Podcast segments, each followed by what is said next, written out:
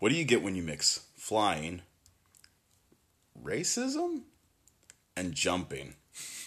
You get a good reason to watch movies after work. Hey there, guys. I'm Thomas Green. And I'm Alex Diaz. This is Movies After Work. Today we're going to be talking about the. Uh, I don't. Know.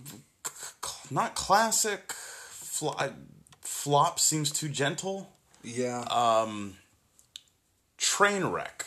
Mm-hmm. A train full of orphans wreck. that is John Carter. the uh, Disney movie from. I'm going to say 2012, but it might have been. I can't remember when. Whenever they were trying to make Taylor Kitsch a thing. yeah, whenever that year of trying to make him popular was that failed horrifically. Yeah. Um, well, X Men. Uh, It was the same year as X-Men X Men Origin Wolverine, Wolverines, where he was Gambit. Yeah. Um, where it wasn't so much that he was bad, he was just pointless. Uh, but more importantly, there was Battleship around the same time gotcha. Gotcha. with with Liam with Liam. I'm not trying anymore, Neeson. the the worst part about Taylor Kitsch is he he's just tr- he was trying to be the next like Josh Duhamel, or jo- not Josh Duhamel, Josh Hartnett. as as e- either one of those though. the Just trying to be pushed. It's like so you've got like lead. three years of making mediocre movies, and then you realize Shut- Shut your fucking mouth. Lucky Number Slevin is a fucking classic that we at some point will one hundred percent review on this show. Have you ever seen it? I have not. I right. watched the trailer for it and went, "Wow, this really wants me to be confused." Even with the trailer, I'll pass. Oh, it's so good. But we're not talking about a good movie right now. No, no. uh, well, no, we're still not. But um, we're first. First, let's dive into some trailers. First, we have the uh, with the Roland Emmerich Pearl Harbor Oscar grab Midway. This. What are your thoughts on this? My thought is literally, can somebody please give Patrick Wilson a good fucking movie to be in because he Yeah. deserves it.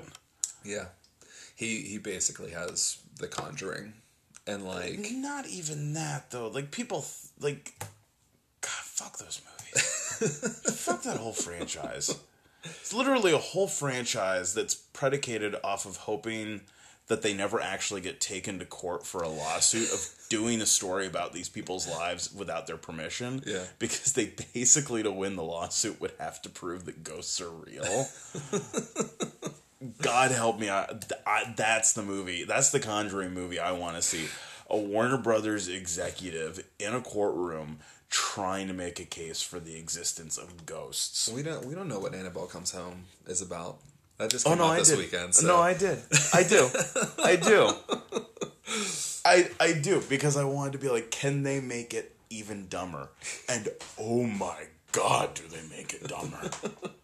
like impressively. I'm I'm sorry if we're very scatterbrained this episode. I chugged an entire can of energy drink and I like can see cause like hear colors right now. Um, we're talking about Midway. Yes. This trailer to me, the only it is a stack cast, like a a cast of pretty decent actors and Nick and Nick Jonas. Jonas, yeah.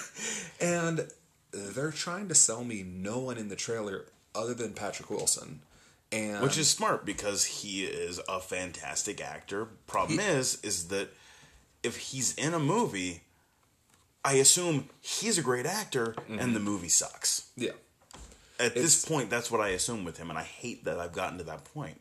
it my problem looking at the film is it looks like battleship it looks completely Well, it looks like Pearl Harbor. It looks like Well- Roland Emmerich does Michael Bay, which, oh dear God.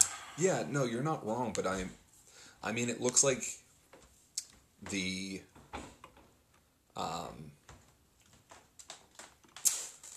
it just just completely digitized. Like nothing in there looks like it's practical at all. It doesn't feel like it has any weight to it. Every scene in the film looks like it is completely 100% computer generated. And it feels like nothing that happens in the film is going to matter. Which is weird because it's supposed to be based off a true story. Yeah. and like and they're like and it's Roland Emmerich, so every now and then you get a cool shot, mm-hmm. like her in the backyard, and her backyard is the Pearl Harbor bombing. Yeah. That's a fantastic shot mm-hmm. for the most part, but that's the thing. He can usually usually his movies you can point to three or four shots and go, "That's a pretty good shot." Yeah. Why is it in this movie? so yeah, that's No, he's the he's the Zack Snyder of like the '90s, and Zack Snyder has good shots in overall terrible films. He doesn't even have. He doesn't even have that. He has slow motion. He okay, okay, he has cool slow motion then. But yeah, so there's that movie. Um, next up is uh, Ready or Not, which just looks so weird. It's so weird, but I'm 100 percent on board. I'm I'm spacing on the direct the actor's name right now, and it's killing me. But the um, uh, Henry um, Savale, I think's his name. Okay. Who plays the like the patriarch of the household? Phenomenal actor, love him. Uh, the place that most people are immediately going to think of him from is he is the um, the MI agent from the first Mission Impossible, the one that's chasing after Ethan Hunt. okay, Um, so he's he's the one in the he's he's the um your mission should you choose to Yeah, yeah. accept it guy from Yeah. that movie. okay.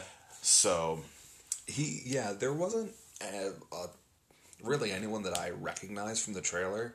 Um, well, the- see, and that part of that is because you continue to not listen to me and watch Orphan Black because Jesus the the lovable, slightly doughy dude with the crossbow Uh-huh.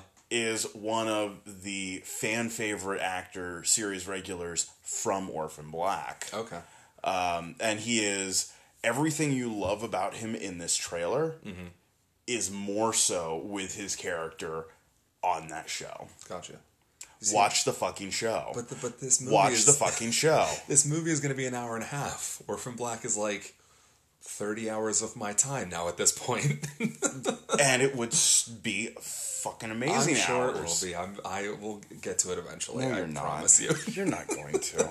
Don't fuck, it- don't fucking lie to me. It looks very interesting. It looks the the trailer starts and you it's a it's a family who like seem to be the creators of this like Milton the, like Bradley, a Milton Bradley Yeah. empire, except for they make like Ticket to Ride, Settlers of Catan, Yeah. more that style of games. Yeah. So they they make games to test how quickly you can get bored. Mm-hmm. Then is what the family does.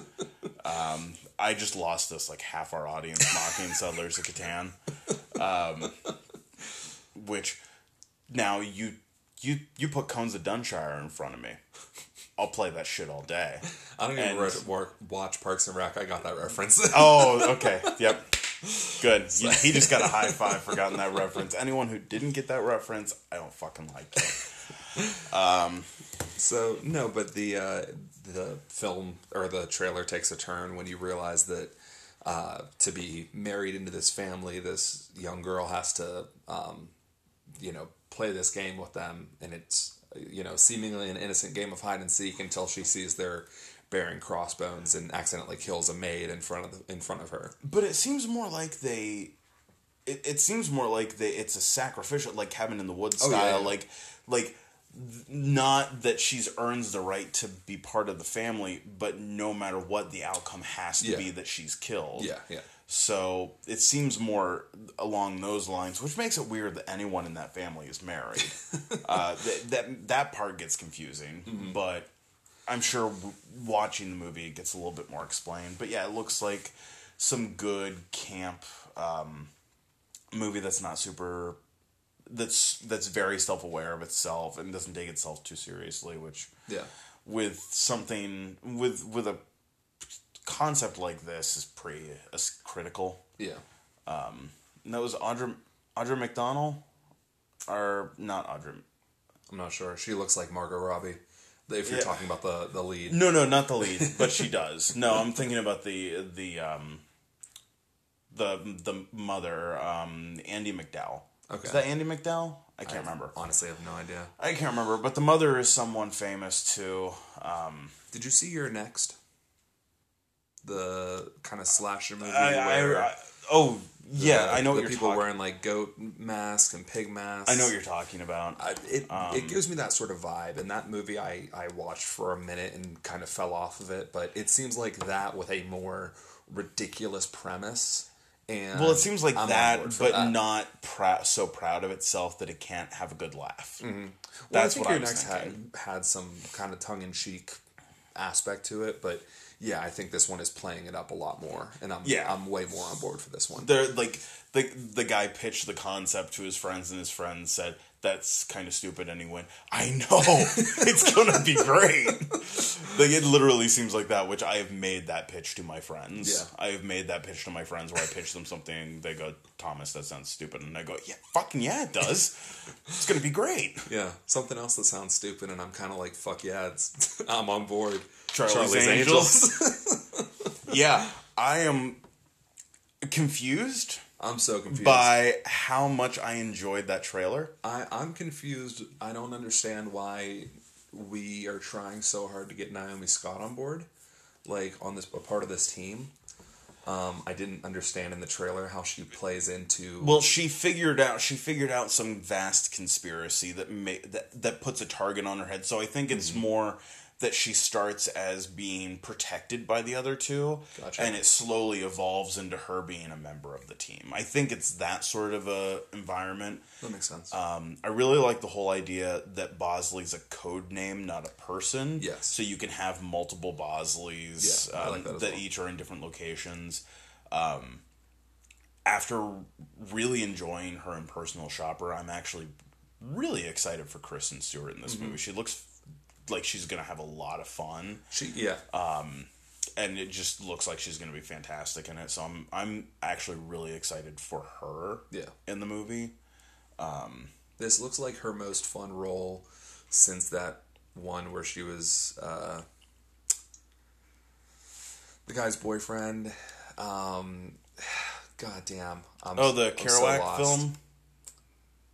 The oh god. I kind of want to just leave you dangling. yeah, uh, no, you're point. you're gonna leave me hanging. dude. You, I'm about to say you have a smartphone. Just pull Um, this shit out. Um, I know what you're talking about though, but it's the Jack Kerouac, I believe, is the the name of the author of the film about his like traveling the country with with the two people, and she was the girl in the group. But it was like her, Um, Garrett Hedlund, and I think Jack O'Connor. Probably not though. I was yeah. talking about American Ultra, where she's there Oh. with uh, Jesse no, Eisenberg. we don't fucking talk about that movie. One, it's, I know we one, don't talk about that shit. movie. Two, Max Landis can go fuck himself in Max every Landis way can possible. absolutely go fuck himself. Dude has never written a good movie in his life, and Chronicle is a good movie. Chronicle I will is a defend mighty fine concept. I Yeah. think what made the film good was the fact that the director wouldn't let Max on the set, Yeah. and probably let Yeah, that those, cast those stories coming out is exist with each other to create the chemistry. yeah. The chemistry is if you didn't have the chemistry of those characters, Mm-hmm. all their dialogue would have been super bland. Yeah. Because like things like I 100% believe that Michael B. Jordan in that movie going, that's right, the black man actually did it.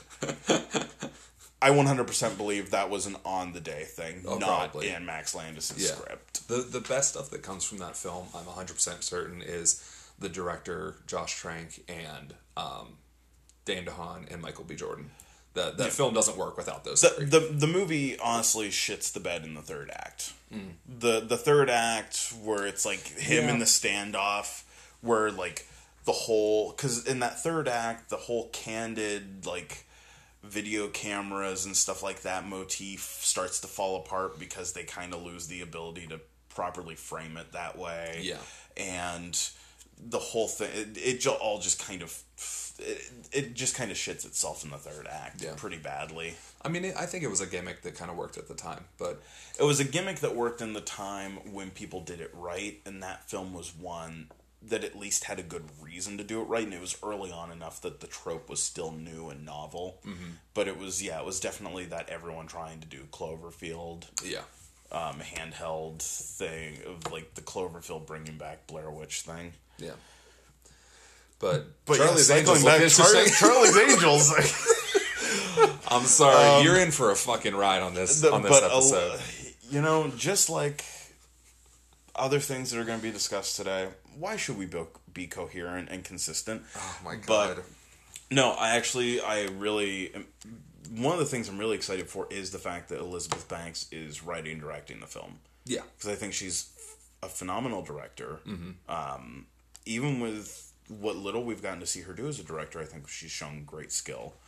And as a writer, I'm excited to see what she's going to bring to the table because I think everything that's tolerable about the Pitch Perfect franchise that she produced, I have to believe that she brought parts of that to the table. Yeah. So, I, I think Elizabeth Banks is uh, is an actress who's just getting like just better and better and better, and she's a person who's getting better in her voice acting and traditional acting and directing and writing, and she just wants to stretch her legs as much as possible and and see what area she works best in. she is taking she is on a high right now and she is taking it for everything she can Yeah, she and if she should. continues to be smart about it in the next 20 years she will go from being elizabeth banks to oscar nominee or oscar winner elizabeth banks Yeah, absolutely. for sure So, but speaking of uh, things that get oscars let's talk about something that doesn't didn't have a fucking chance in hell. John carter based off of a book which they had no right disney disney had no right ever having it. Um, directed by a guy who'd only done animation and flat out told disney that he was going to screw up he he fulfilled on his promise yeah, he did yeah, and it like WALL-E, best picture Pixar film.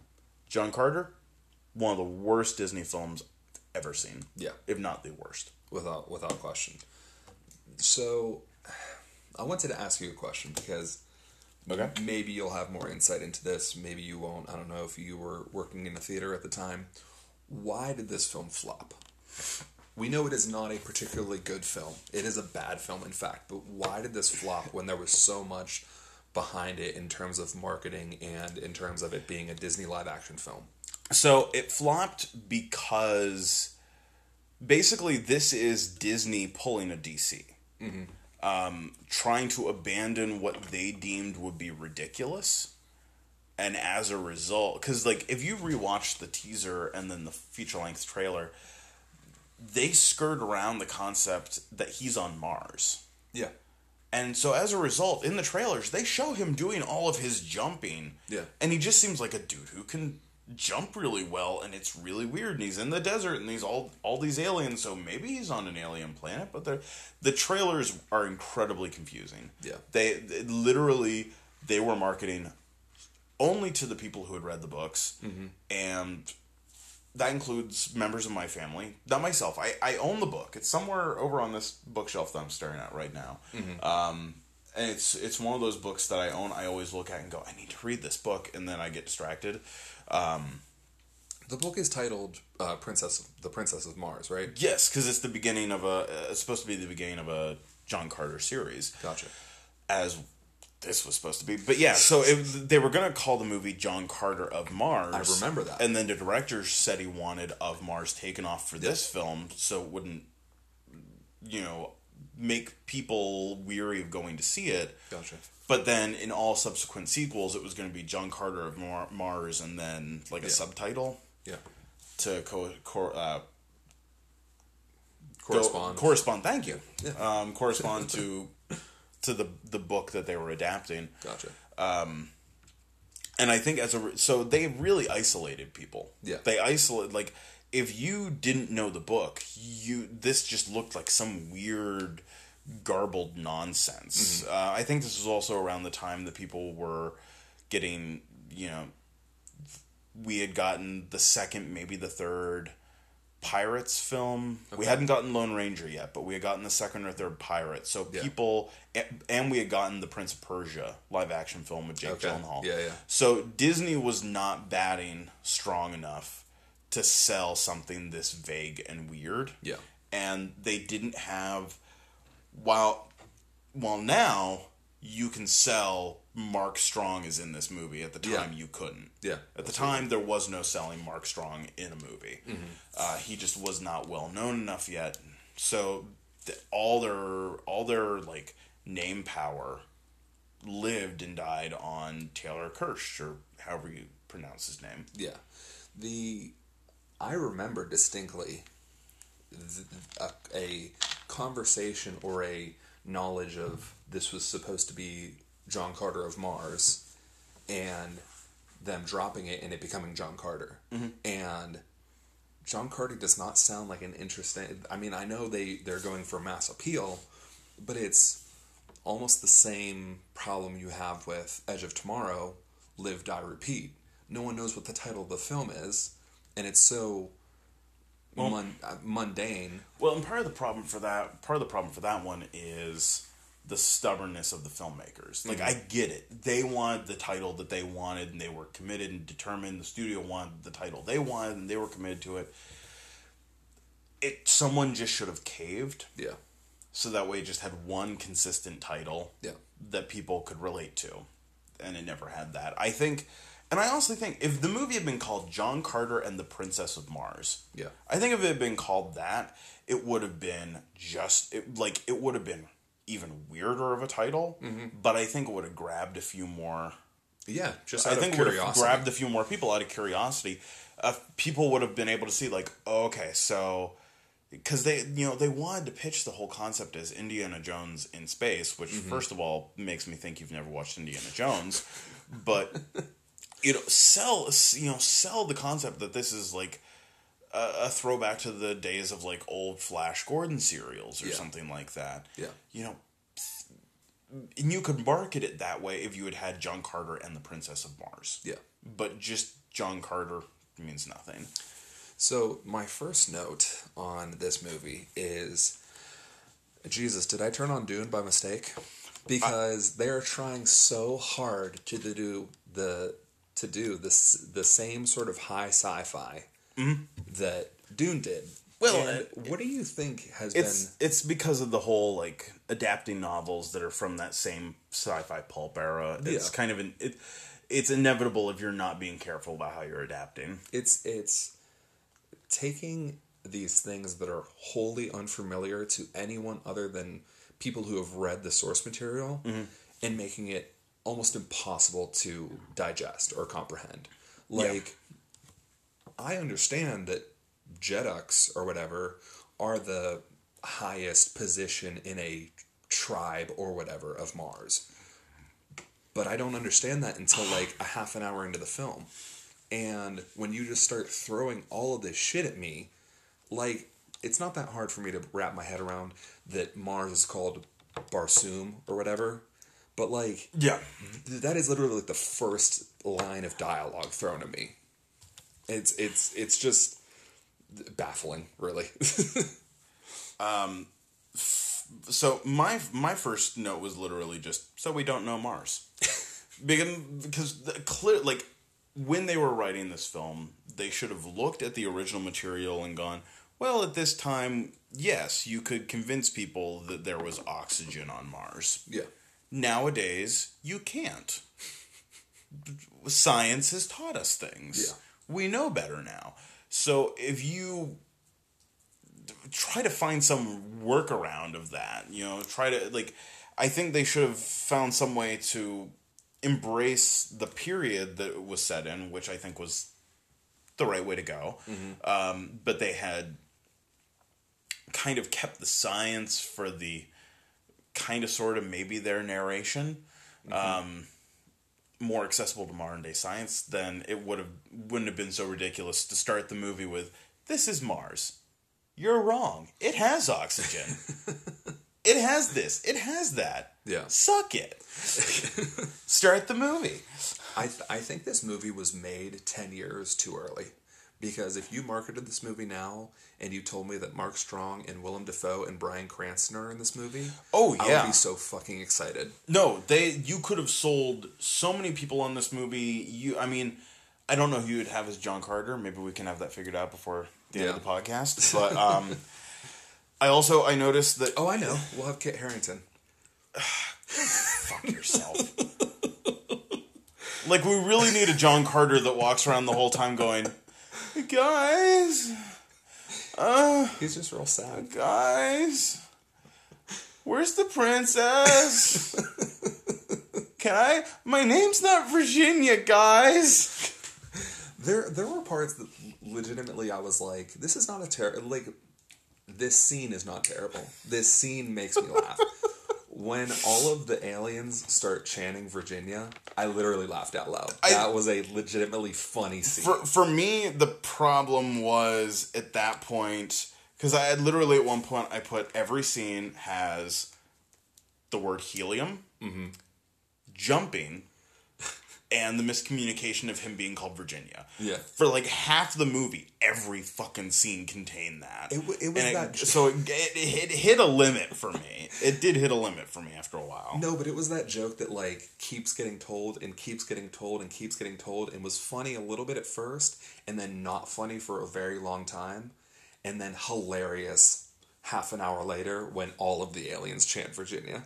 But that was that was probably my uh the highlight of the film for me. Um when we meet John Carter and he introduces himself as Carter, John Carter. My note was you're not James Bond. You're also Yeah. not Gambit. Yeah, no, it's I. The uh, No, I think my my favorite moment in the in the movie, my absolute favorite moment in the whole movie is there's the point where Carter like fucks up Royal near the end of the movie. And right before it cuts, one of the alien comes up behind him and smacks him upside the head for fucking up the, the same way you know the audience wants to. It literally that happened, and I was like, best moment of the movie, right Yeah. there. That was it. That the movie just fucking peaked out of nowhere, and it's all downhill from here. I'm sure of it. um, I I loved the fact that for some reason in this world, at least for the Dominic West people, uh, it seems like your status in society was higher based off of how many, how how clothed you were. yeah, Because literally, like, he's got, like, you've got the people that are, like, the lowest of the low on that ship in that opening sequence, and they're basically just wearing a diaper, running around, waving their hands in the air. Yeah. And then you get him, and he's almost completely covered in clothes. And it's just like, that's just weird. The- Like, there's so much about this film that's just weird. Um, eh, my problem, and- and like I said, this film was made ten years too early because they would have made a bigger deal when they introduced Bryan Cranston. They would have made a bigger deal when they introduced Mark Strong. They would have made a bigger deal. They probably wouldn't, you know, ideally they would have done some like facial mapping for Willem Dafoe so you know it's Willem Dafoe because I'm looking in the credits and or the cast and I'm like oh Willem Dafoe's in this and Thomas Haden Church. and I'm listening to Yeah. D- Tars Fonken or whatever the Yeah. fuck his name is for you know 15 minutes before I go oh I've been enjoying Willem Dafoe on screen Yeah. I just didn't know it Yeah. Um, well, and it doesn't help that for the first four or five scenes with him, he's speaking in that weird language Yeah. that makes anyone's like. It, could have been me, and I would have just been like, "Who's that person saying that weird shit right there?" Yeah.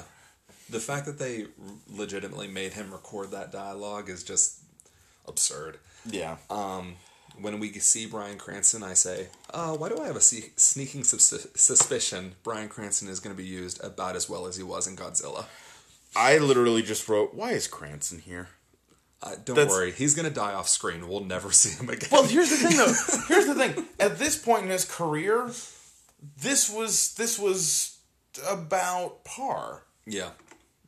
it was like this was probably a right before filming i would imagine this is either pre pre season one or during the break of season one Breaking Bad, or the writer strike's about to happen. I need to make sure I'm getting it. I'm taking every job I can get my hands on to Yeah. make sure I have money. Yeah. Uh, it's one of those 2 Mm-hmm. It's got to be one of those two. Yeah, it had it had to be right around that time. Um, Malcolm in the Middle, money had all dried up at that point. Um, I don't think it had dried up. I think he just, you know, didn't want to live on. He, you know, he didn't want to live on it to do random stupid crap. Um, but yeah, no. And then like half a page down later in my notes, I have they dragged poor Ciarán into this because then like you you know you get the king comes in. I'm like Ciarán Hinds, god damn it, dude. like you don't worry, you only have to see him for one for like two scenes in this entire fucking film. I know, but still, it's just like you. He can't catch a break. Yeah. you know, like this, the, the shitty, whatever is Steppenwolf and Justice League. Like, poor fucker just can't win. He just can't. The, my my notes make about as much sense as this film right now.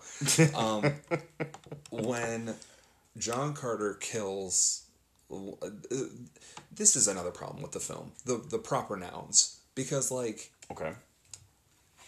I don't remember any of the. I remember helium, Mm-hmm. and that's it. I like. I think it's Tharks, Thrax, Thonks, Thanks. The, the I had the I had the subtitles on, and I still couldn't tell you. Yeah, me too. Because I I, could do. barely understand the our lead actor. He just seemed like he was mumbling the whole time. and, and he is. I think he, it was that. Um, I at one point in all caps I put "stop grunting," and I know I know that's referring to him. I know for a fact that is referring to him. Um, this movie is way too fucking long. It's so long. Way too long. Um, I th- like. I pacing is kind a- the the pacing makes no sense. It makes no I, sense. It's I- short where it should be long. It's long where it should be short. We we get to Mars incredibly fast, and then we just spend time like in the weirdest spots. Well, I don't even think we get there that fast. I don't think we need to spend as much time to go. This guy's a loner. Is he's a, he's a loner, guys. He's a loner. So if you need him at some point to give a rowing speech to get a, a group of people to, to to get together to band together to do anything, don't think him because he is not a team player. He is a lone wolf. Have I made this as unfucking subtle as possible? Can we like- start? th- Okay, then I guess we can get to the next thing that might get the plot started. He's a Han, he's basically Han Solo. They're they're, try, they're trying They to want him to. They want him to be Harrison Ford. I think just in general. I think they just in general want him to be Harrison Ford because they like we want to be Indiana Jones in space. He's a lone wolf like Han Solo, and he grunts the way that Harrison Ford does when he's on talk shows. like he is. We're just trying to make him Harrison Ford. This movie seems like it is a hundred movies put together and the worst versions of all of them. Yes. Like there's so many times in this movie I'm getting the vibe of the Scorpion King, the Rock Yep. Scorpion King, and I'm like, fuck, I'd rather have that movie on right now. No, see what I got is I got this is what happens this is what would have happened if George Miller turned in Mad Max Fury Road mm-hmm. to Disney and they said oh, this is cute but we need to tone it down Let's make it PG thirteen. and can we do like can we make this in space space stuff is really cool right now. Let's make it in space. And then you get this movie. Yeah. because they also then he doesn't want to be involved so they're like um, grab somebody from animation and just set him in the director's chair. He'll be fine. Can we can we say who the who the best character in this film is? who who do you consider the best character in the film? If you say the dog thing i will fucking garrot you and put you Okay. out of your mis- misery My note is who's the best character in the film? One, two, three. Woola. yes, the dog character. for oh for fuck's sake I'm not saying the most attractive because we all know it's the princess. i We're in any I literally at one point wrote dog shtick is exhausting. I found the dog to be exhausting. you're a dog person, dude. I am a dog person. I love my dog. I even at I even the next note was my annoyance at the fact that we're supposed to root for these green alien dudes and mm-hmm. we literally we introduce the dog and then they start beating, Beating up the, out dog. it, yeah. And I was just immediately I went, okay, so I officially don't root for anyone in this movie. Everyone can fucking die. Let's just cut to reality and have all the oxygen leave Mars and they can all die and I'm just done. but no, I f- oh the fuck that. He's the most loyal character in the film. good for him. Get him a doggy treat and take him for a walk. who's Like, who's your, who's your favorite character in Mark? Strong. Yeah, Mark Strong is my favorite character because he's all he's all super mysterious, and then we get to him hanging out with John Carter, and he just becomes the smarmiest Mm-hmm. Oh, he's the best. douchebag. He's the best. and it's hysterical. So- and it, like in a legitimately, I feel like this is supposed to be funny, and they're succeeding sort of way. I'm gonna I'm gonna peel back the veil a little bit and, and show a little inside ba- you know talk a little inside baseball. I was intoxicated while watching this film because that was the only way I was making it through. And I'm not the guy to to dissect and figure out the movie before we get there. Oh God, what did you do? I'm the guy who just turns off his brain, and I I don't turn. That's kind of has you know negative connotations. But like, I just let the movie take me for a ride. I don't try to figure out the ending before we get there.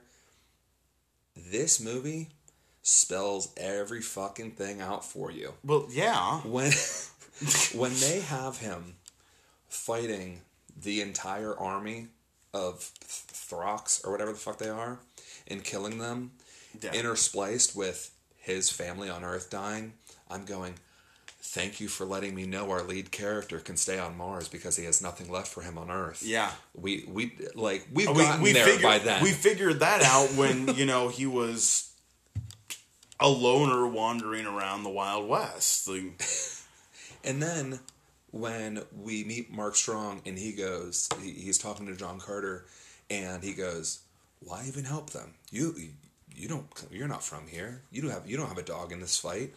I yelled at the TV. Exactly, exactly. Get the fuck out of here. He's giving you your out. Go back to Jasoom because you don't belong on Barsoom. he had he had a very he had a very clear he had exactly he didn't have a dog in the fight, but he sure as well wanted to have his dog in the princess. Thank you for being more clever than anything in John Carter. I'm not wrong. It literally, his entire motivation for the second half of the film is She's I hot. want to fuck her. yes, yes. I should stick around. Maybe I'll help them with this revolution sort of thing so I can fuck her. What? Which is still better than Dune's The Spice. the Spice. when John Carter jumps into her whatever room where she's preparing for the wedding. Oh. and she goes, "I'm sorry. This is this is so vulgar. This dress that she is adorned with for her wedding." I'm like, Oh. how is it any more or less revealing than anything else you've been wearing? through the literally film? at one point in the movie you just like threw to get like took some bandages and like did like a figure eight around your chest to hold your to hold your tits up. But you left like a middle chunk out to show off cleavage. And now you're gonna be like i'm so revealing. No fuck that. Like, The uh, this is the most clever that uh, John Carter gets. He's riding on the back of that giant alien with all the other alien babies, and he goes, "Where on earth am I?" And I, I typed, "Ha." Great joke, John Carter. yeah yeah good stuff no here's here's the quality of the movie to me um, around the time that they were in i think it was based off i'm trying to remember exactly through my notes um, because of around around the time that they're in the weird cone thing with the where they're making all the blue lights and figuring out some sort of weird some energy thing that they never actually bother to explain. Yeah. the ninth ray. They yeah. found the ninth ray. Okay. um That, I'm sure that would have been crucial in the sequel. I'm sure one of the sequels, one of the franchise films, it would have John Carter of made- Mars and the ninth ray Oh, God, probably To- would have been something to keep everyone out of the theater. Uh, yeah. Um, but it was around that point they mentioned Cave Full of Gold again, and I was and I just suddenly went, "Oh yeah, the beginning. That was the cave he was in at the beginning. Was full of." Gold. You guys have mentioned this like eight or nine times since that point, and I just now remembered. Uh huh. Fuck you, movie. Yeah.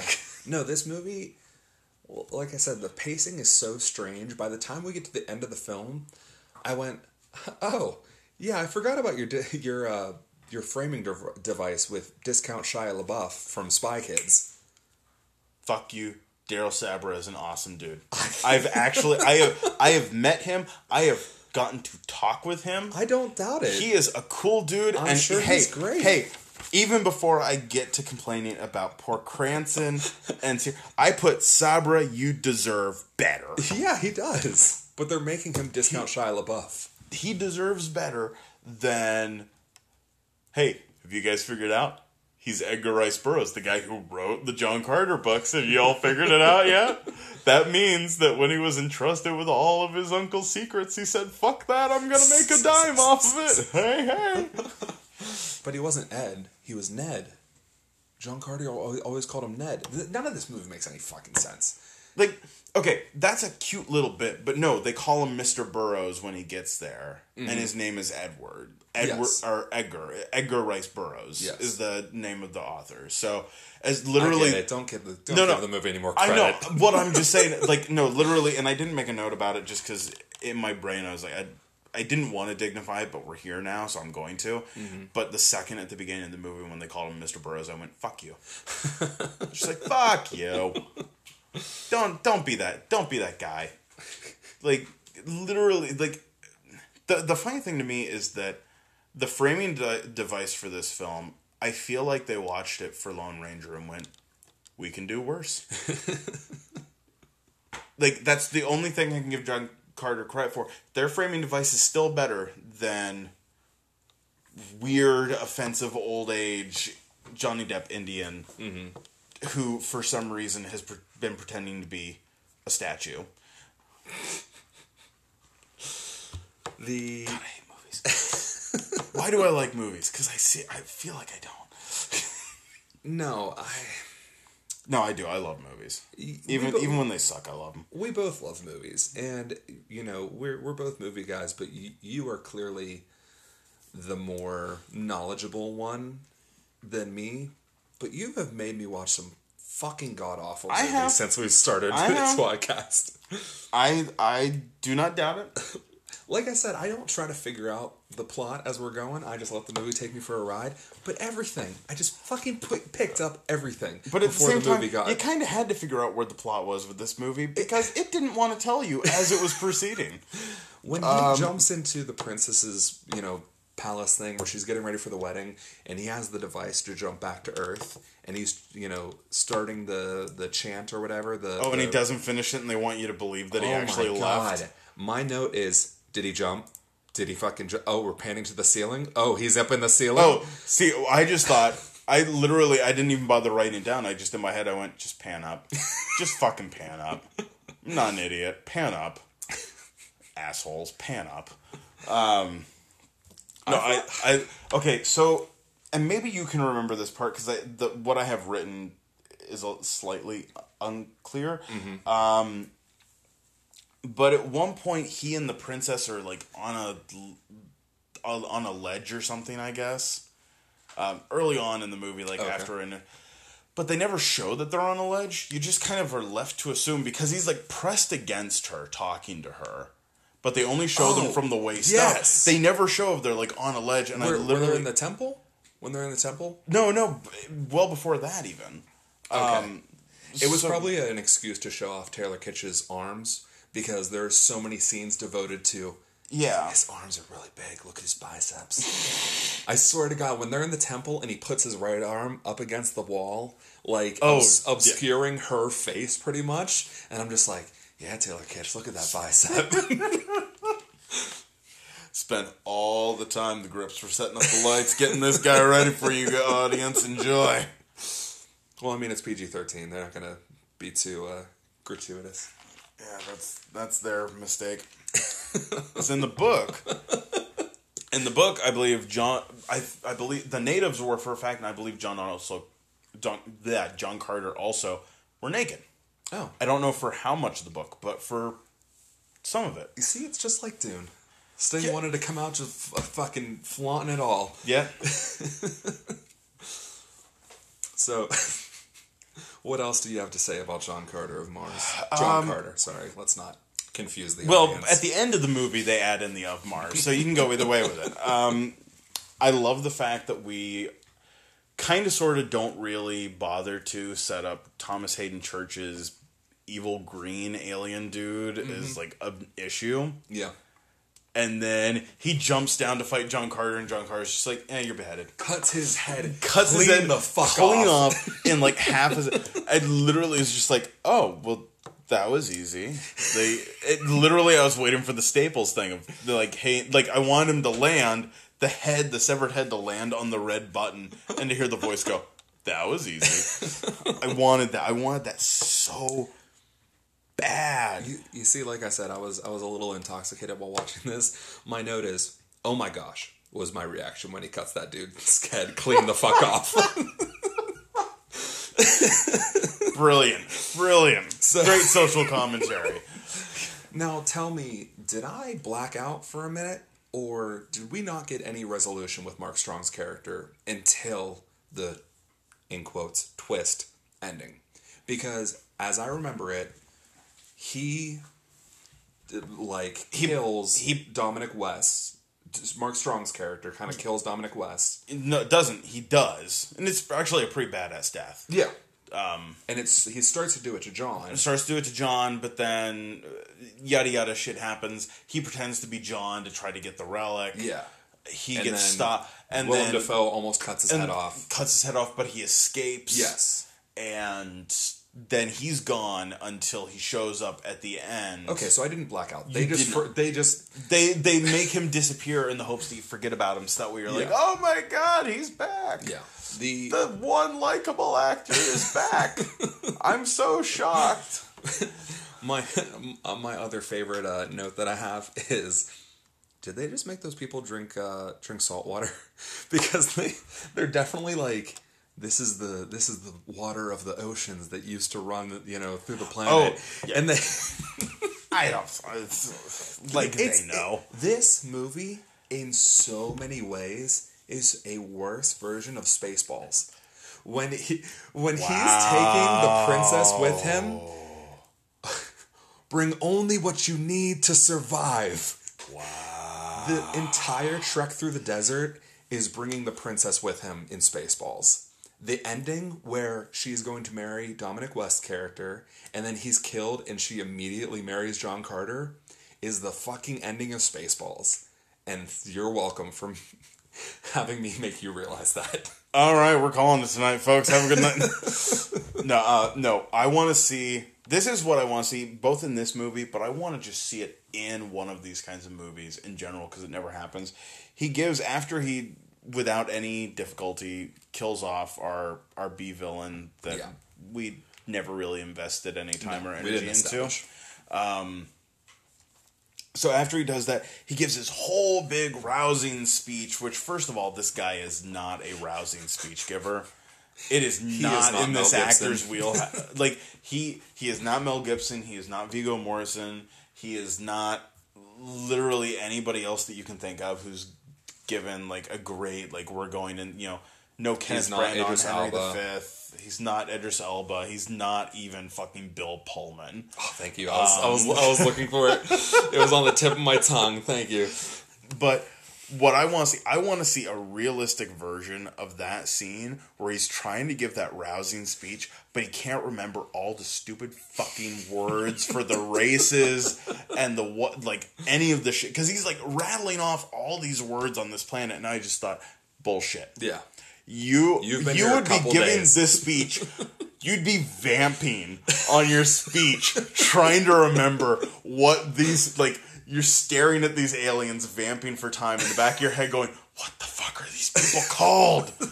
What is their name? Shit, they are never gonna come with me if I cannot remember their names. And if I call them praying mantises again, they're not gonna find it funny anymore." Can you imagine if Kit Harington had had to give Oh, that speech? Jesus Lord. it would have had like ten times more crying in it. The This had about the writing quality of Game of Thrones, at least the last season.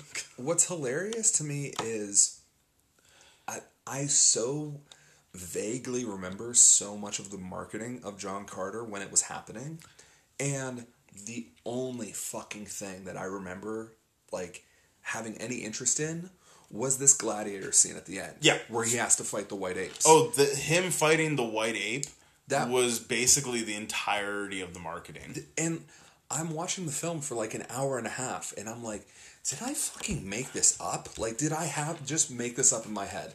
And then it happened, and I'm like, holy shit, I remember seeing this.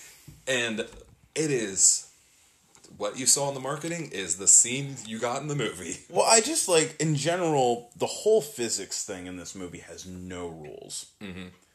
So he like I love at the beginning of the movie where we're we have to suffer through that like five plus minutes of him not being able to walk. Mm-hmm. And then he gets onto the rock, sees someone's coming, and immediately he can walk just fine. Oh yeah. It's back. It switches back to Earth gravity. No, no, no. All But he it's had like- to do was like do a crab walk for a minute, walk around like he shit his pants, and then he is fine. He's Yeah, good. He's got it down. apparently. But no, and then we get to the we get to the gladiator scene, and suddenly he's able to just swing a boulder. Oh yeah. And I'm just like, what is the difference between the majority of that boulder and just swinging the whole fucking boulder? boulder.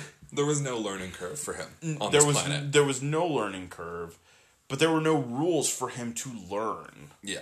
Um, that was the big thing. There, there, there were no rules to define what was and wasn't possible in this world. Yeah. And it was just exhausting to put up with. Yeah. Um, what what's so I don't know. What seemed the the weirdest to me is the last five to ten minutes. I didn't hate at all.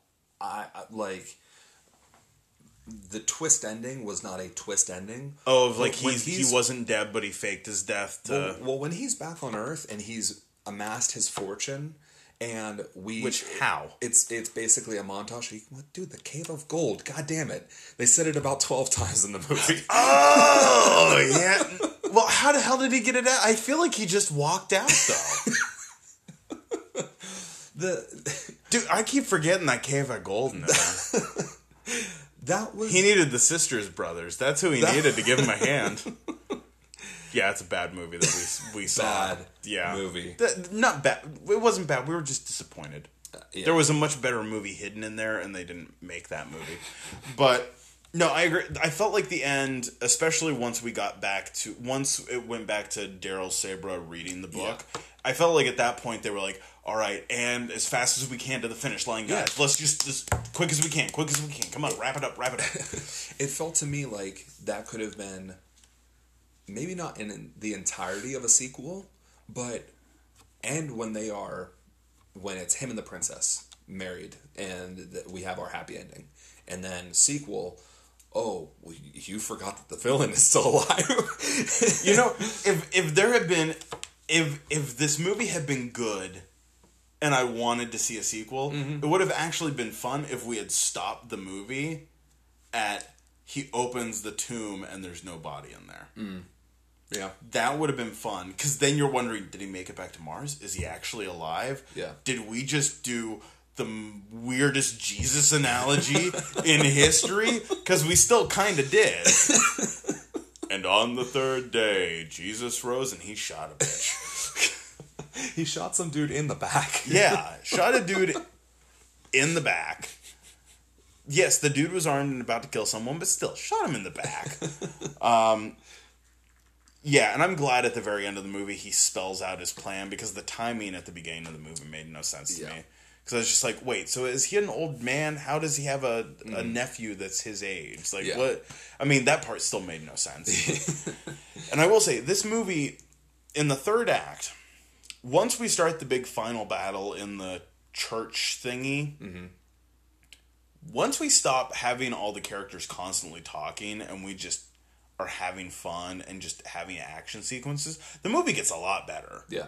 I even actually really enjoyed the whole bit of um, like the the the one one of the alien dudes is gonna kill James Purefoy, who just really is trying so much harder than this movie deserves. But um, and he shows him which side he's on. Like I like that moment. I like Ciarán Hinds realizing that they're all on the same side, like they're fighting on the same side. Yeah. Although it shows kind of like the fact that nothing's gonna get better. That he goes, they're fighting for us. okay, With so you're us. not learning With shit. You're not learning shit right now, dude. so you know nothing's gonna get better. Um, I I wanted there to be a sequel solely because I wanted to see John Carter get back to the palace, find the princess, and have that princess want to fucking kill him. Just flat out fucking kill him. Like, you've been gone for 10 fucking years. Oh, she's not staying single. I'll be right back. Fuck you. I married James Purefoy. We have like three kids right now. Yeah, not a not a chance. She's staying single. no, no, no, no, no, no. No, she's she's Princess Ciarán Hinds probably wouldn't agree to do a sequel, so she'd be a queen at that point. Mm-hmm.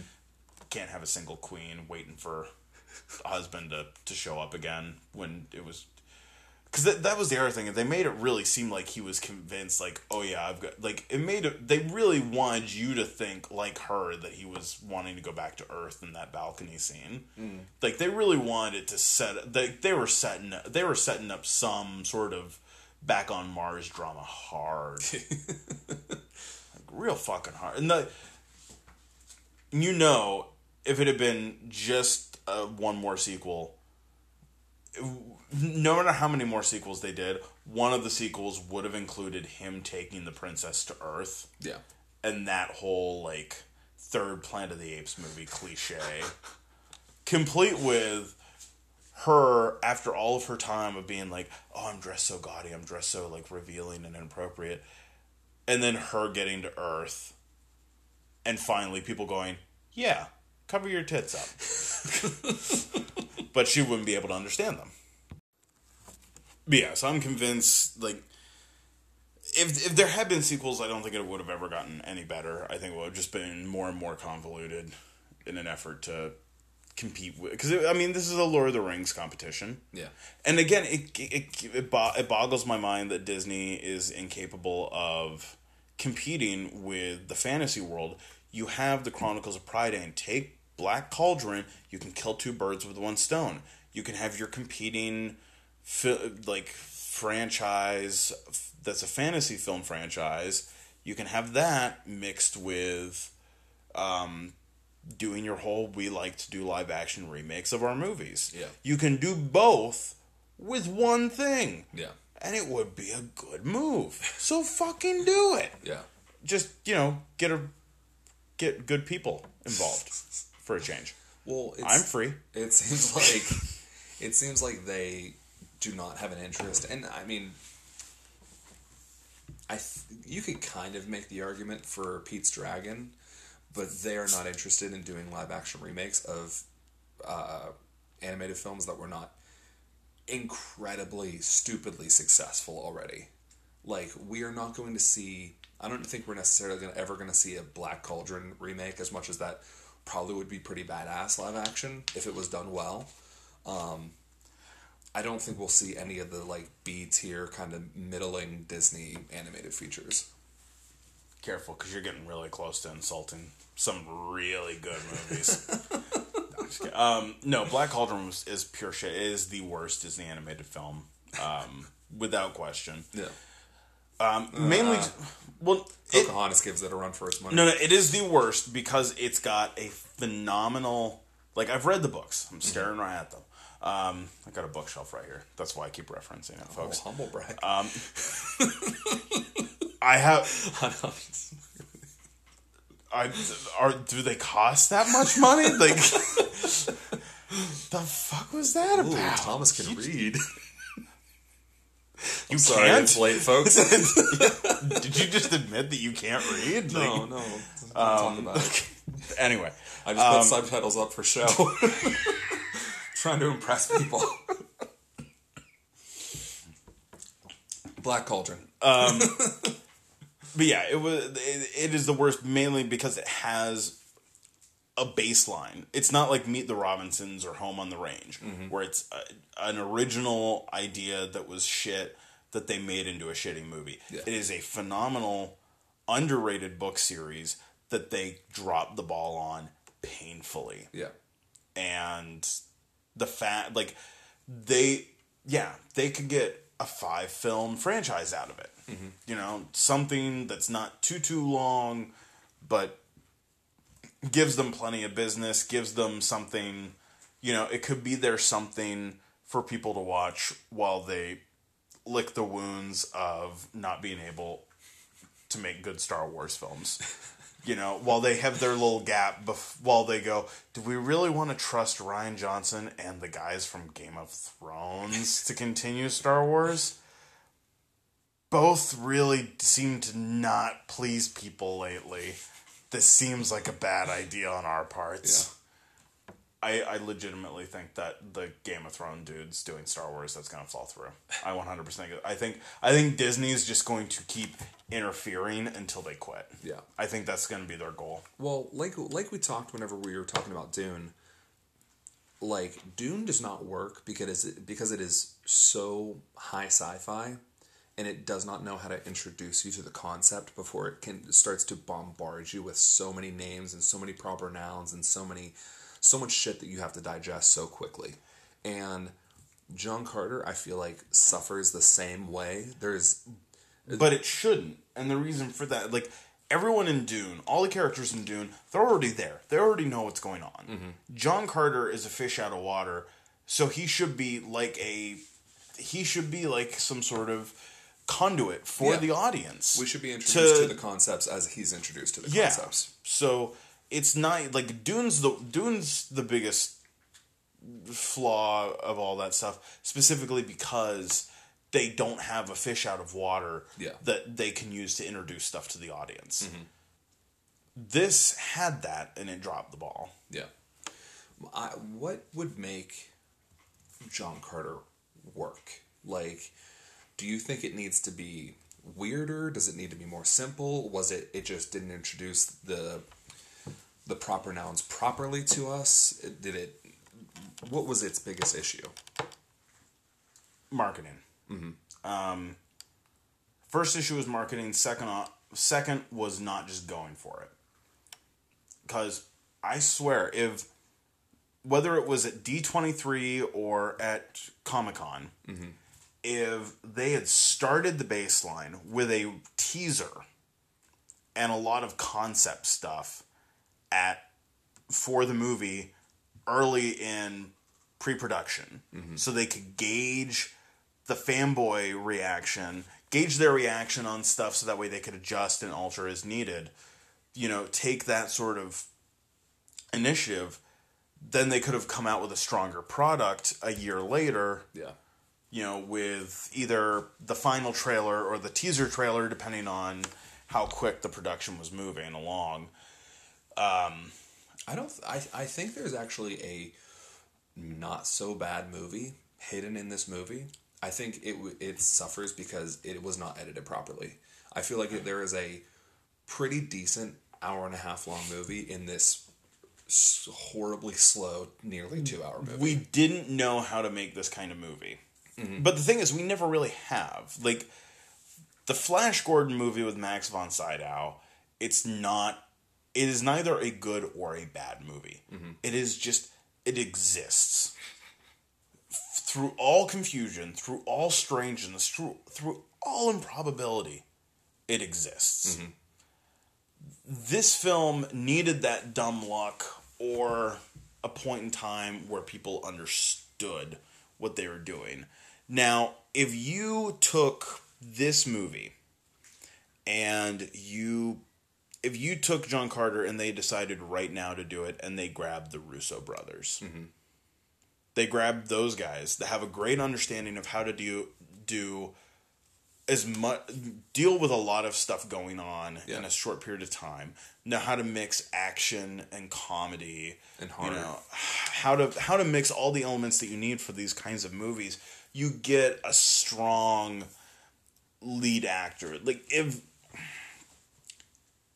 if you know you do this movie around the time it was actually made, casting wise, James Marsden, who played um, Cyclops, Cyclops, yeah, yeah. in the X Men movies, he's a, he's a perfect John Carter. He is a perfect John Carter because I could see him doing sort of the the slightly there Southern drawl. Um, you know, he has that sort of looks like a man who was part of part of the system who abandoned it and now is is learning to fight for something again sort of mentality Yeah. I uh but now that i say it russo brothers as directors is pretty much what you need for something like this or at the very least like if for some strange weird reason disney called me today and said hey we want to try again with john carter. We want you to direct it. I would go okay uh, first thing i want is i want you guys to sit me down with the russo brothers uh, george miller and i'm not sure who else but i would have to think of i'd probably think of one or two other directors and be like i want to sit down with these people and talk to them. About building Get- a world. about building a world, about introducing an audience that you know all this like exposition without it being without scenes that are nothing but Yeah. just all the all the factors that play into it. Yeah. Um And then yeah, like cuz really John Carter is the only truly miscast character. Mm-hmm. Like the princess, the scenes where she's good, she is fucking good. Mm-hmm. Like that whole point where Dominic West comes in before the wedding and she is just mouthing off to him because she thinks Carter's left and she's just got this like fuck you fuck everyone. Let's roll people. Let's just I was like I was sitting there watching that going this is really good fucking acting inside of confusing bullshit. Yeah. so I don't like yeah I think I don't think it's impossible to do this and if they tried again as long as it seemed like they were more committed to the reality of what they were trying to do mm-hmm. I would be all for giving it a chance Yeah.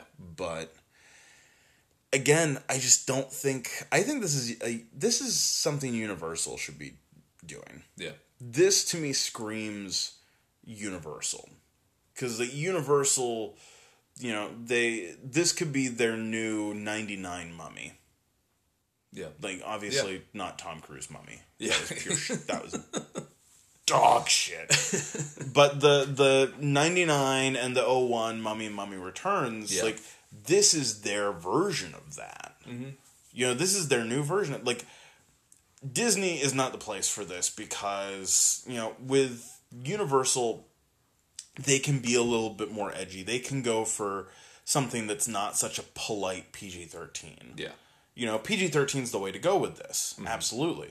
But it doesn't have to be so polite. It can be a little bit of a darker PG 13. You Yeah. know, you can you can have stuff in it whether it's the violence, the sex, whatever that that's you can have it in there, have it existing in this world to give it a little bit more edge, a little bit more to to invest and be interested in. Yeah, definitely. Universal's PG thirteen is different than Disney's PG thirteen. The the Yes. the reason this is PG thirteen and it's Disney is there's a you know ex- excessive for Disney amount of violence, amount Yes. of punching people in the face and beheading people. Well, yes, and you've got the more scary creatures in it than normal.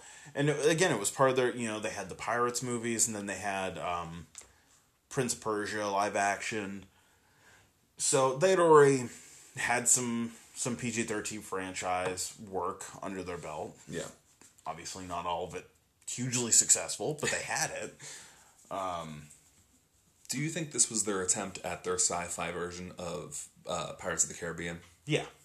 Yeah, I 100% think that this was them. They were trying to be like, hey, so, you know, pirates made people go, oh my god, you can actually do a pirate film. Yeah. You can actually make a swashbuckling pirate film that hasn't been done since Errol Flynn.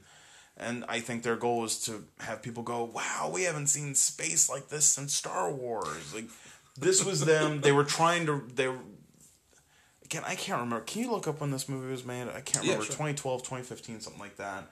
So they weren't really riding any sort of high in the sci-fi industry. 2012. Um, yeah. Yeah, at that point, it was all about Harry Potter, Twilight, shit like that. Yeah.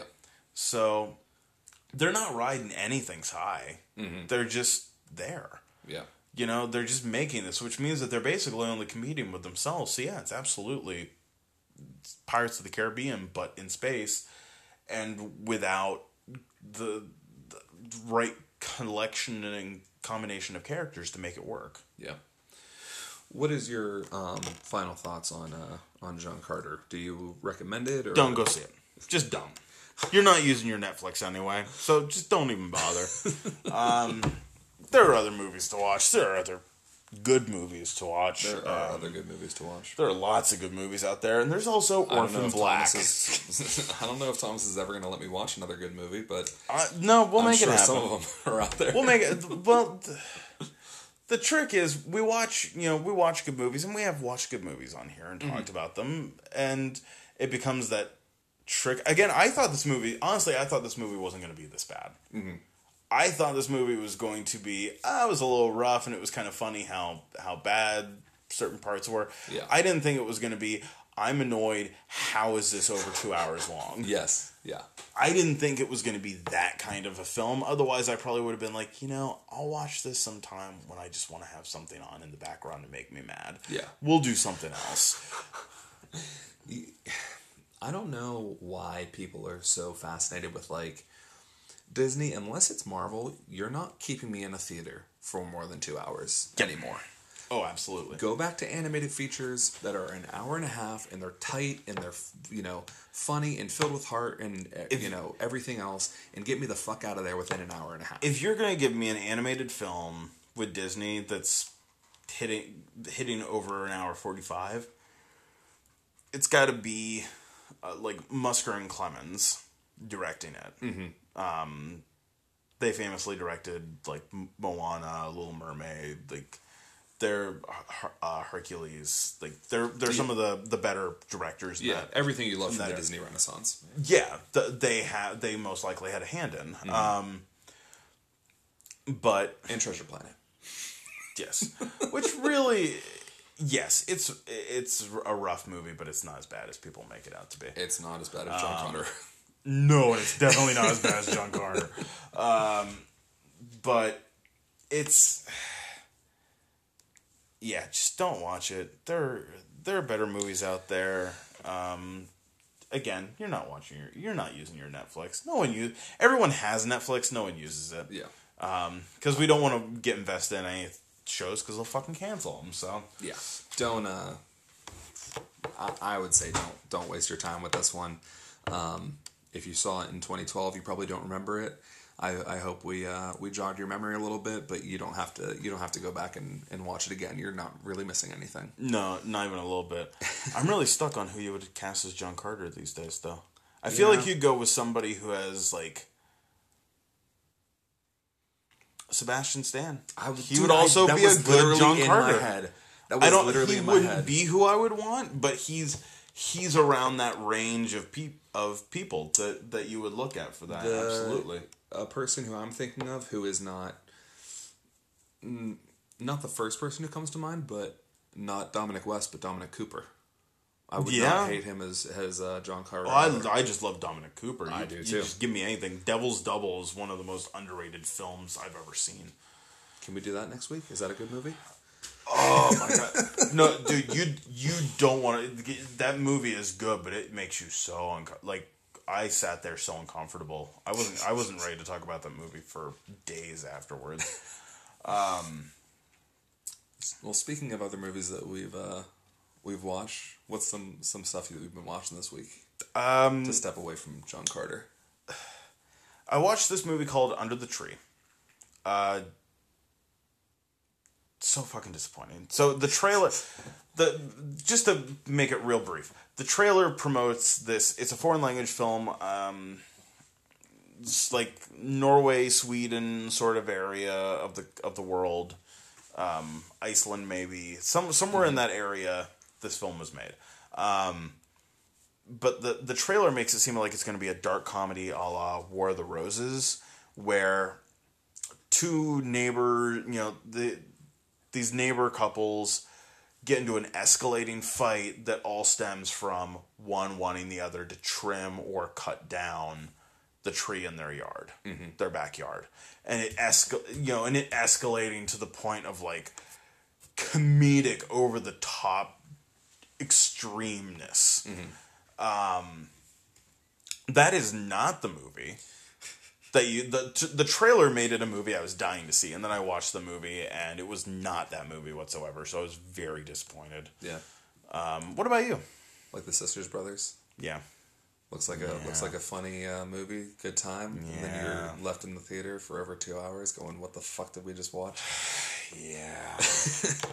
The Sisters Brothers is on Hulu if you want to check that out. Uh, We don't, Don't. recommend it.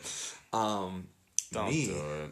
I've been watching Good Omens, and Jesus Christ, that is the best fucking show that I have binged in so long. So I have I have not watched it yet. And two, now Thomas is going to tell you about how he reads again. two reasons I, two reasons I haven't watched it. One, yes, I'm reading the fucking book. Which And I would I'm love to read. enjoying the I book. will, I will read. I'm thoroughly point. enjoying the book. Um, but no, my main reason is I don't know if they're if they're for sure doing this as a limited series that's just one and it's done. Mm-hmm. And if I watch TV shows before they've gotten a second season announcement in their f- of their first season, they get canceled. Yeah. Well, Netflix, Every time. Netflix has Every always said that they're gonna, they're going to cancel this. Yes. That's the that's the joke. is that people have petitioned Netflix to cancel this Amazon Prime Which if, series. if you really thought that it was on Netflix and you knew anything, you'd be like, well, just give it a week and they'll cancel it. Because there's even if there is, it's not about lesbians in prison, so they're not going to cancel it. Um, but no, I do I do fully want to because there's literally nothing. There's isn't a single cast member or crew member that I'm not a fan of. this series has restored my faith in binging series in, in, in binging anything because for so long and part of it is because of netflix because netflix likes to overstay its welcome with so many of its series because i don't need jessica jones season 3 to be 13 episodes uh, season one of Good Omens is six episodes. You're in, you're out. They tell a concise, fast paced, really great story. Um, the first episode, we get introduced to our leads Michael Sheen as the angel, um, Aziraphale, and uh, David, Tennant, as as Crowley. as Crowley, the, the demon.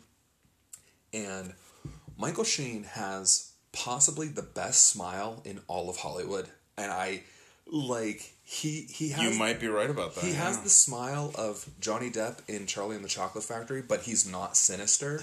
It's a genuine smile. It's it's a yeah, it's a it's a sweetly innocent smile. and David Tennant as Crowley is the sexiest motherfucker on screen. Like he walks with such a swagger and There is no such thing as a version of David Tennant that isn't sexy. And yes, I'm including him voicing Scrooge McDuck. Fuck off. Well, this this brings me to a question for you because I've stayed away from all of Jessica Jones because she really doesn't interest me as, a character. Um, I watched the first two seasons of Daredevil. I watched the first season of um, Luke Cage. I but I haven't watched all of the. I'm admittedly MCU. I'm admittedly very behind. I still have to watch season two of Iron Fist, Mm-hmm. season three of Daredevil, season two of Punisher, and season three of Jessica Jones. My question is, should I watch uh, Season, one of Jessica. oh my Jones? god, yes. It is. It is second place in a photo finish to season one of Daredevil. My hesitation is I absolutely want to see David Tennant at, in the villainous role because that's sort of what he plays here, but he's uh, he's not on he the demon side. Let me be the bad guy in this series. Yeah. he is on Aziraphale's side. we it is us against them. It is us against everyone else here.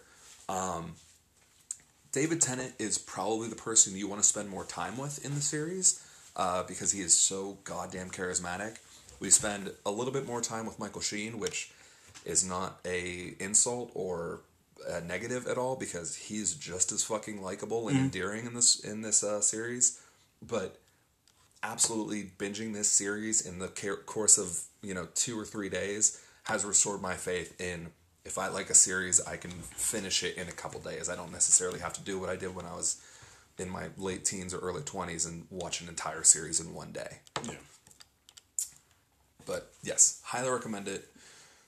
Episode two is probably the least awesome one because we establish every other character in the series that carries the rest of the series. We we That's about. I think that's about where I am in the book because I'm um. Red just got the sword. Is Okay. where I am in the book. I'm like a hundred something pages in. Gotcha. And she just got her sword to like signify it's time. Let's do this thing. Gotcha. So I don't know. They're pretty. They're you might be pretty far because that's. mm, they they might kind of play with the timing of when people the get like the order of things. Yeah. yeah. I could see that. I could see that just because. Well, I because I know that they added a bunch of extra stuff in terms of like them through the ages. Mm-hmm. Because we basically cut to that we cut from them watching Adam and Eve leave Eden Yeah. straight to the day that um, the Antichrist is born Yeah.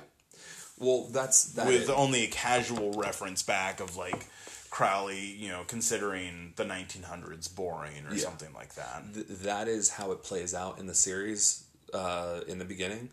Um, season or, or episode three of the season is probably my favorite because they realized episode two we had to establish a lot of characters that wasn't David Tennant and Michael Sheen. So let let us let you spend a half an hour with them through the ages. Bef- even before we do the t- the title intro, like they do the intro thirty minutes into the episode, I'm like, I fucking love you for this. Thank you so much, Good Omens. So highly, highly recommended. I, Or you can read it first. you know what? I'm just. I'm, fuck you. Just fuck you. what other movie news do you have? Um, God, I don't even remember what all. Uh, Paul Rudd is going to be in Ghostbusters, you sold a ticket for Ghostbusters. yeah, seriously. Congratulations. maybe at some point in the movie they're going to address the fact that he looks the same age that he did when the original came out in 1984. Um, I do not care how much logic that makes. You know I'm telling the truth. Like, at least in the 90s, like, at least him when the second one came out Yeah. Looks the same. Dude doesn't age. It's kind of fucking scary. Um, he's got like a Dorian Gray poster of himself as an old man No one let him see in that. his in his attic, and yes, never let him see it. Um, the do you have anyone else that you'd really like to see cast in this movie? No, I'm along for the ride. See, I really want to see um, Eliza Coupe. Uh, she was in the like final two seasons of Scrubs. She was on the show Happy Endings. Uh, she was the female on that Future Man show on Hulu. Okay. I, I saw the first couple episodes of, I, of the first season. I want to see her as like the daughter, the annoyed daughter of Bill Murray of Venkman. I want to see her as a as a female Venkman. Yeah. because I think she'll be fantastic in that role. That or that or you know make her. Ooh, yep, make her the daughter of Egon and someone. No, no. Okay, I'm here now. I'm caught up.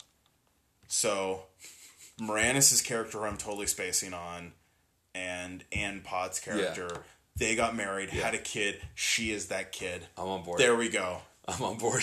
Uh, that's I. I just sold myself a ticket to the movie on an idea that isn't even happening. All right, that's how much I like that fucking idea. yeah. No, I did. I, I'm on board for whoever they cast. I I'm- agree. I I'm. I'm not the. I love the original Ghostbusters. I'm not a crazy diehard fan. I, I like it for what it is. I've realized it's a incredible comedy. It's a cult classic. Um, I love it because it is a frame is a frame of reference for where you can tell the issues exist with a lot of movies these days because of the fact that it builds they talk about this a lot in the commentary the commentary for this film especially if you are a writer i highly recommend um, but they it has the whole concept of building a house as the metaphor of what you're trying to do when you're trying to do something ridiculous. So that movie, you know, the first floor and the stairwell and all that stuff is, you know, they get fired from their jobs. They have to get another mortgage. Their business is struggling. All these things that are happening to him during the first act mm-hmm. that are 100% realistic, we can all relate to things. Yeah. You know, it's not stuff that's like unusual. It's not stuff that's paranormal or weird and stuff like that. So by the time you get to like, even though yes, you have the whole bit with the the librarian. Yeah. By the time you get to Slimer, mm-hmm. so much stuff that's one hundred percent realistic has happened yeah. That by the time that they step foot in that ballroom and see Slimer, or sorry, by the time they get into the main that hallway and see Slimer, you're there. Yeah. You're there. You Yeah. 100% believe them. You're committed to what they're doing. You're committed to what they're talking about, and you believe them enough that you're in that suspension of disbelief, so you can just enjoy. Mm-hmm. You can just enjoy the comedy instead of them having to like get you into the paranormal stuff or the tech stuff and then they can continue on with the comedy. No, they can just stick with the comedy Yeah. because they know they've done what they needed to. Yeah. So if they talk, you know, they start talking about how to use the containment chamber, we know that they're just it's character dialogue. We're not sitting there and they're having to over explain everything so that way they can do you know they've got stuff going on in that it's the you know it's the 80s so everyone has a cigarette dangling out of their mouth which wasn't a joke in the past now it's a fucking hilarious joke now it's hilarious that you've got all these characters walking around with cigarettes dangling out of their mouths Yeah, no, it, them establishing a very real world before we turn to a supernatural world. They've already done the legwork Mm-hmm. by the time we get there. But that's I that them doing that to make the rest of the film that much more believable. That is a big part of why Ghostbusters has the legacy it has, especially since it was able to do that with roughly a year between green light and opening night. Yeah, So that's crazy. yeah, um, but yeah, so Paul Rudd, fuck yeah, um, Yeah, that, that's why I can't think of anyone one to cast because Paul Rudd kind of seems like a dream. Like I didn't know I needed Paul Rudd in there, but now that we've I want him as the I want him as the Aykroyd. I want him as the heart. Because you need your Aykroyd's the heart. Um, Ramis is the brains. Murray is the mouth. yeah, And Hudson is the brawn. You know, he's the legwork guy. He is he's the roll up my sleeves and, and get to it thing. And Paul Rudd to me is the heart. Mm-hmm. You know, you have him play your character who's the heart of the operation. yeah. There's there's very few people who would have made Ant Man work, and Paul Rudd is Yep. the biggest reason that works so well. it works because he is so natural mm-hmm. as just a person. Yeah, Um, he doesn't seem like he's acting mm-hmm. when he's acting, and it's fantastic. yeah, um, Yeah. Saying aside from things that sound great, so uh, for people that are on Twitter a lot, you might have noticed that uh, Warner Brothers just announced a new head person, you know, a new head honcho. I believe it's the new head honcho for all of Warner Brothers. Um, you know, and obviously, congrats to her. Yes, it seemed a little bit like you guys were going, look, it's a girl. We hired a girl. and you announced on Twitter, which to me says we're going to announce it's a girl.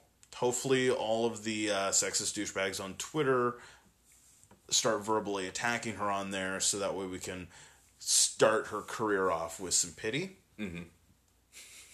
Which, weird way to go, but I, I, I get it. Uh, but instead, they got bombarded with people demanding the Snyder cut of Justice League.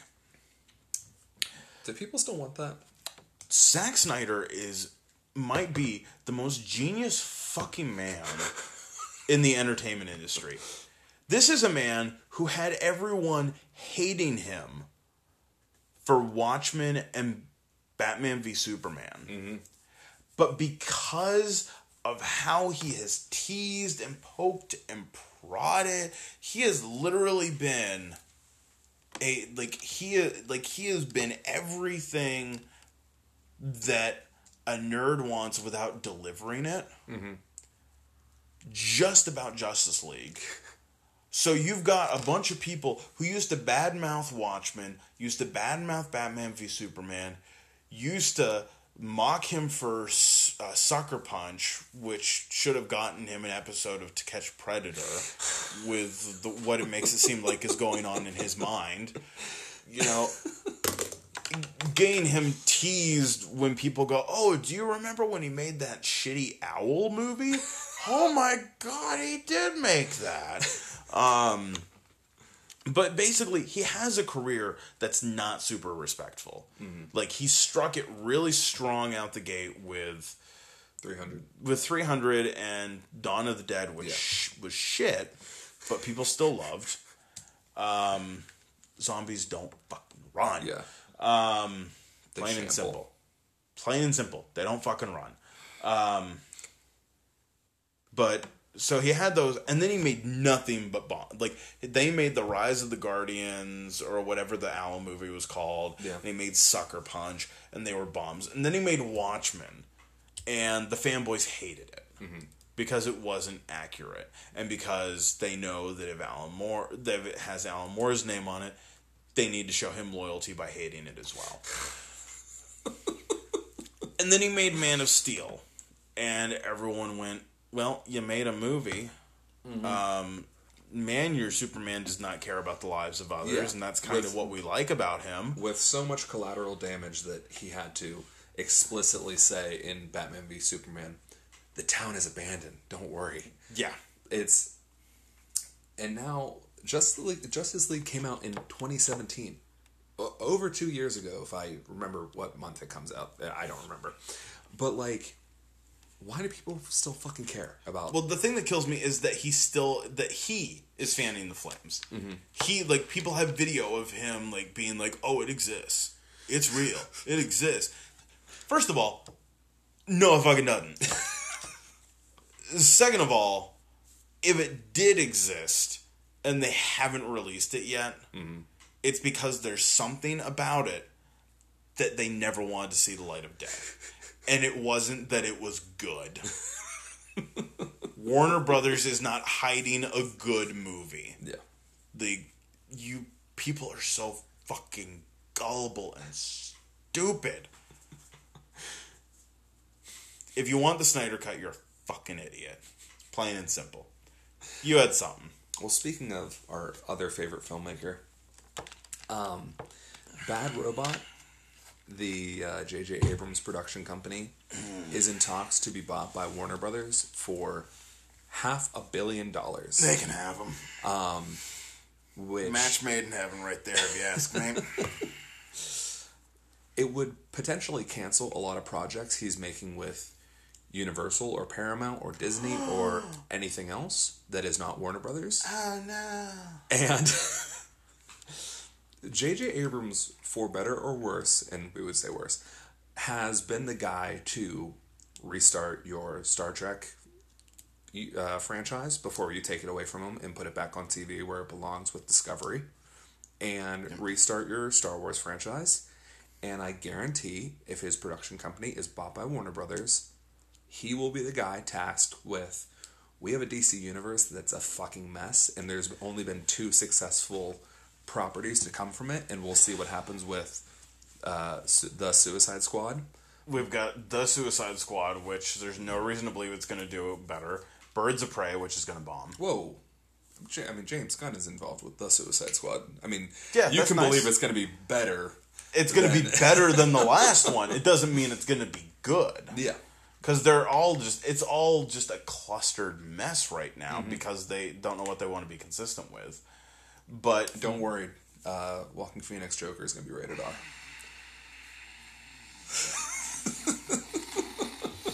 I can't tell if you're asleep or or growling. I'm just whole. I'm just zen, trying to be zen, trying to be zen. Your soul is leaving your body right now. I have no soul. I have no fucking soul. Um, as all of my friends would tell you, all you of them. Um, no, um, I the yeah. He, realistically, he's either going to be tasked with trying to revamp DC for them, or there is a worst case scenario that I hope to God is not true a while back, Warner Brothers purchased the film rights for Jeff Smith's Bone graphic novel series. Okay. Um, basically, Bone in the graphic novel series is kind of like Clerks for the film industry. Mm-hmm. It opened the door. It it opened the door in a big way to the independent market. Mm-hmm. The the Bone literally is this brilliant, beautiful f- series that was written and drawn, inked, the works by one single guy mm-hmm. because it was done as an indie bid Yeah. and then found a a following that made Comic Con realize we need to make sure we're making space for independent comic book artists. Yeah. And so basically anything that you like comic book wise that is not Marvel or DC, you thank him. Mm-hmm. Because he was the one that opened that got that door opened through writing this masterpiece. Yeah. They have the film rights at Warner Brothers, so my big worry is that they're going to go to JJ and say, "Hey, do you want to make these?" And literally, if they announce that, I I will go to Hollywood to just piss on the front lawn of Warner Brothers. just brokenhearted. Tom, don't go back. They won't let you leave again. Oh, I don't care. I don't care. I've been in there. I know my way. I've been inside Warner Bros. Studios. I know how to get out. Just go up to the fucking water tower if I have to, all over the Animaniacs. um, that's where I belong anyway. Let's fucking face it. Um, but oh, Village Road, um, Village Roadshow or whatever they're called, the, that production studio. They bought the uh, film and TV rights for the video game series Myst yes. which is one of my all-time favorite franchises in existence. It is actually, funnily enough, the video game world version of Clerks and Bone. Um, amazing video games. Not sure how you make film or TV about them, but Yeah. I'm excited to see what they do. There is a book trilogy, so it could involve them adapting those Okay.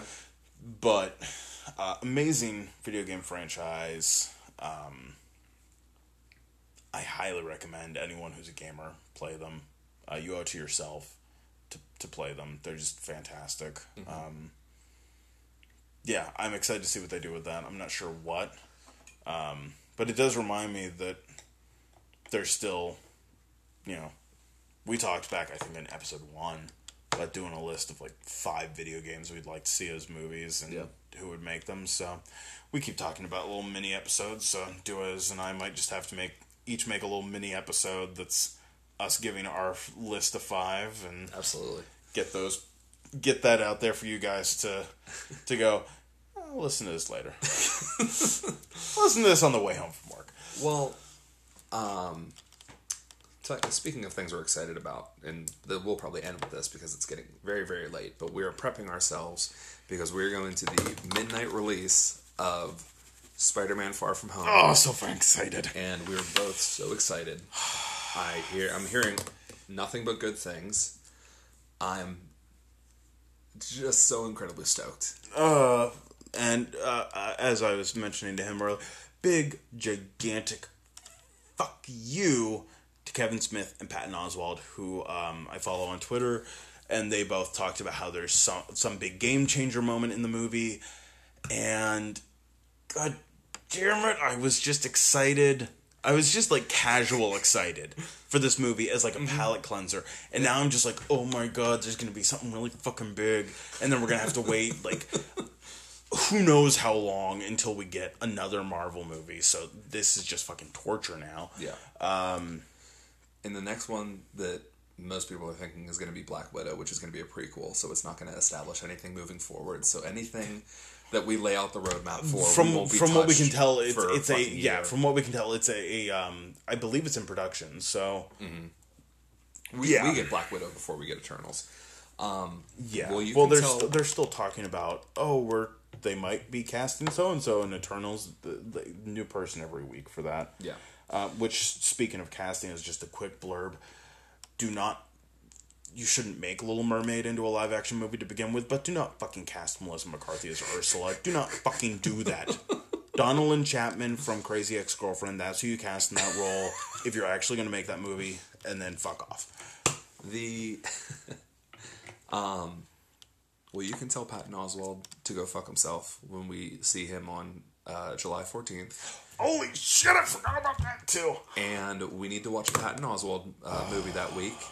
And I know the first one to come to mind is Ratatouille, but I say Reno 911 Miami so that we can also see Paul Reubens and tell him how fantastic he was in that film when we see him come to Steel City Con in August.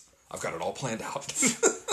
See, I was thinking we watched like Big Fan or something like that. We find some other random Pat Oswalt Yeah. movie to watch. We just find something really fucking random. I've actually watched Big Fan. Fucking weird. On that note, guys, um, I'm sure next week our episode will be Spider-Man uh, oh Far yeah, From Home. Yeah, it'll be Spider-Man Far From Home. So next week's episode will be a big pile of spoiler. Mm-hmm. So uh, just bear that in mind. I mean, we, yeah, We'll we, warn again at the beginning of it, but we will warn again. Uh, but Spider-Man comes out on Tuesday. I'm sure we won't record until later in the week, um, so you have plenty of time to go see it before you listen. Um, if you want to contact us and talk to us about John Carter or any of the trailers that we talked about, or tell us why J.J. Abrams being bought by Warner Brothers isn't that bad, uh, haha. you're wrong. Contact Whoever tells us you're wrong. contact us on Twitter at Movies Work. Uh, contact us on Facebook at Movies After Work. Um, or email us directly at moviesafterwork at gmail.com. Um, again, drop us any suggestions. Uh, we'll think about them for the next couple weeks to come up. Um, for Movies After Work, I'm Alex Duez. I'm Thomas Crane. Have a good day at work tomorrow. Thank you. Bye bye. Bye.